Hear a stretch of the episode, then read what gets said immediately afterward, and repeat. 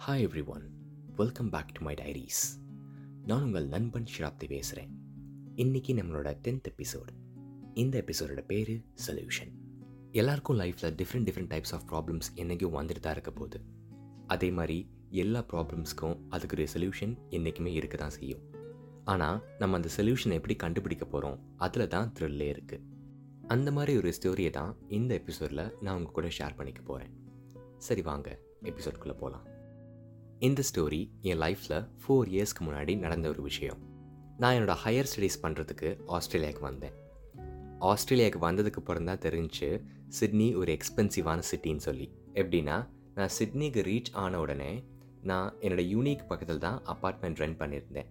அந்த சபப் பேர் வந்து ஸ்ட்ராத்ஃபீல்டு அந்த சபப்பில் வீக்லி ரெண்ட் ரொம்ப ரொம்ப எக்ஸ்பென்சிவ் அஸ் அ ஸ்டூடெண்ட் என்னால் அதை அஃபோர்ட் பண்ண முடியல. ஸோ நானும் என்னோடய ஃப்ரெண்ட்ஸ் எல்லாருமே சேர்ந்து எந்த சபப்பில் வீடு சீப்பாக கிடைக்குமோ அதாவது ரெண்ட்டுக்கு சீப்பாக இருக்குமோ அந்த சபப்பில் வீடு தேட ஆரம்பித்தோம் அதே மாதிரியே எங்களுக்கு ஒரு ஒன் மந்த்துக்கு அப்புறம் ஒரு வீடு கிடச்சிச்சு.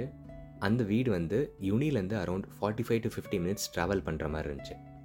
எங்களுக்கு அஃபோர்டபுளாக இருந்துச்சு. ப்ளஸ் அது ஒரு இண்டிவிஜுவல் ஹவுஸ் ஃபைவ் பெட்ரூம் இருந்த ஹவுஸ் ஸோ ரொம்ப பெரிய வீடு.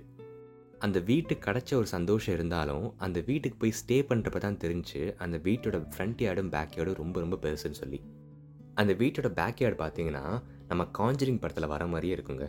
ஒரு பெரிய மரம் நைட்லாம் லைட் இல்லாமல் இருட்டாக ரொம்ப பயங்கரமாக இருக்கும். அப்படியே ஒரு ஹாரர் மூவி பார்த்த ஃபீல் எப்பயுமே இருக்கும் அந்த வீட்டோட பேக் யார்டுக்கு போனீங்கன்னா. ஸோ அந்த வீட்டில் என்ன சேர்த்து அஞ்சு பேர் இருந்தோம். இண்டிவிஜுவலாக அந்த வீட்டில் அஞ்சு ரூம் இருந்தாலும் நாங்கள் எல்லாருமே ஒரு டூ த்ரீ வீக்ஸ்க்கு சேர்ந்து ஒரே ரூமில் தான் படுத்துட்டு இருந்தோம்.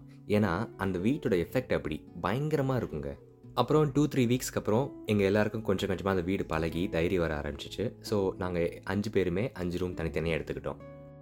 அப்புறம் தான் அந்த வீட்டில் நாங்கள் எல்லாருமே மெது மெதுவாக தேவையான ஐட்டம்ஸ்லாம் வாங்கிட்டு இருந்தோம். Washing machine fridge gas top stove எல்லாமே நாங்கள் காசு போட்டு வாங்கிட்டு இருந்தோம். ஏன்னா வெளியே போய் சாப்பிட்டோன்னா ரொம்ப ரொம்ப எக்ஸ்பென்சிவாக இருக்குன்னு சொல்லிட்டு வீட்லேயே நாங்கள் சமைச்சு சாப்பிட்லாம் மெது மெதுவாக சமைக்க கற்றுக்கலாம் சொல்லிட்டு இந்த ஐட்டம்ஸ்லாம் வாங்க ஆரம்பித்தோம் அதே மாதிரியே நாங்கள் எல்லாருமே நல்லா சமைக்க கற்றுக்கிட்டோம் நான் முன்னாடியே சொன்ன மாதிரி அந்த வீட்டில் அஞ்சு பேர் இருந்தோம். ஸோ அஞ்சு பேர்கிட்டையும் தனித்தனியாக சாவி இருந்துச்சு. எல்லாருக்கும் கிளாஸஸ் ஒவ்வொரு டைமில் இருக்கும். ஸோ எப்பயுமே யாராச்சும் வீட்டில் இருந்துகிட்டே தான் இருப்பாங்க. ஆனால் ஒரு நாளைக்கு மட்டும் யாருமே வீட்டில் இருக்க மாட்டாங்க.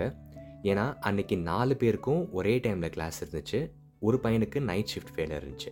ஸோ யாருமே வீட்டில் இருக்க மாட்டோம். அந்த டே மட்டும். அந்த மாதிரி ஒரு நாள் நாங்கள் நாலு பேரும் கிளாஸ் முடிச்சுட்டு வீட்டுக்கு வந்துட்டு இருந்தோம். ட்ரெயின் ஏறினதுக்கப்புறம் எங்கள் நாலு பேர் மைண்ட்லேயும் என்ன இருக்குன்னா யாராச்சும் ஒரு ஆள்கிட்ட சாவி இருக்கும். அந்த ஒரு திங்கிங் எல்லாரோட மைண்ட்லேயும் இருந்துச்சு. ஸோ அதே மாதிரி நாங்கள் எல்லாருமே ட்ரெயின் ஏறினதுக்கப்புறம் நான் என்னோடய ஃப்ரெண்டு ஒரு பையன்ட்ட கேட்டேன்.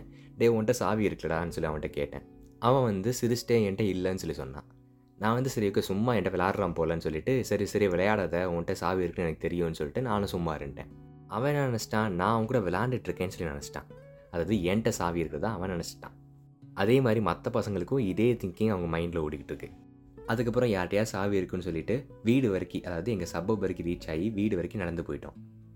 வீட்டுக்கு நடந்து போனதுக்கப்புறம் வழக்கம் போல் நானும் அவன்கிட்ட கை நீட்டி டே சாவி தாடா டோர் ஓப்பன் பண்ணோன்னு சொல்லி சொன்னேன்.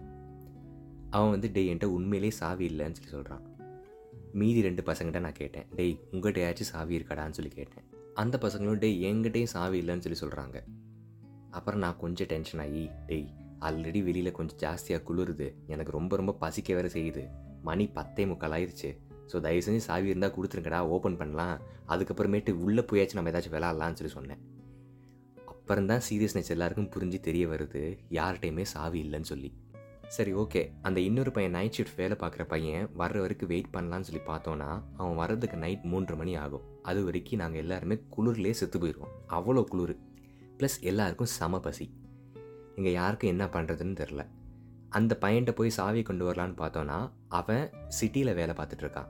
நாங்கள் இங்கே வரைக்கும் சிட்டி கிளம்பி போயிட்டு ரிட்டர்ன் வரப்போ எங்களுக்கு ட்ரெயின் இருக்காது. ஏன்னா அதுதான் லாஸ்ட் ட்ரெயின் சிட்டி போகிறதுக்கு ஸோ எங்கள் யாருக்கும் என்ன பண்ணுறதுனே தெரில செம்மையாக குளிருது. அதே சமயத்தில் செம்மையாக பசிக்குது.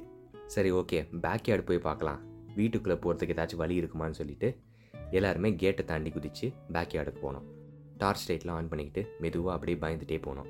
ஏன்னா நான் ஏற்கனவே சொன்ன மாதிரி பேக் யார்டு ஆல்ரெடி ரொம்ப பெருசு. ஆஸ்திரேலியாவில் பாம்புலாம் வேறு கொஞ்சம் ஜாஸ்தின்னு சொன்னாங்க. ஸோ அந்த பயமும் இருக்குது உள்ள. பேக் யார்ட் போனதுக்கப்புறம் தான் எங்களுக்கு தெரிஞ்சிச்சு. எங்களுக்கு பின்னாடி இருக்க விண்டோ வந்து கிளாஸில் ஆனதுன்னு சொல்லி.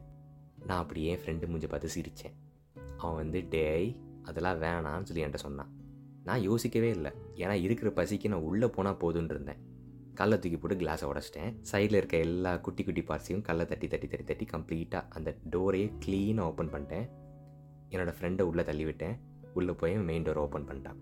நாங்கள் உள்ளே வந்துட்டு பேக் யார்டுக்கு போகிற டோரை கம்ப்ளீட்டாக லாக் பண்ணிட்டோம். ஸோ யாராச்சும் உள்ளே வர ட்ரை பண்ணாலும் அவங்களால ஹாலுக்குள்ளே வர முடியாது.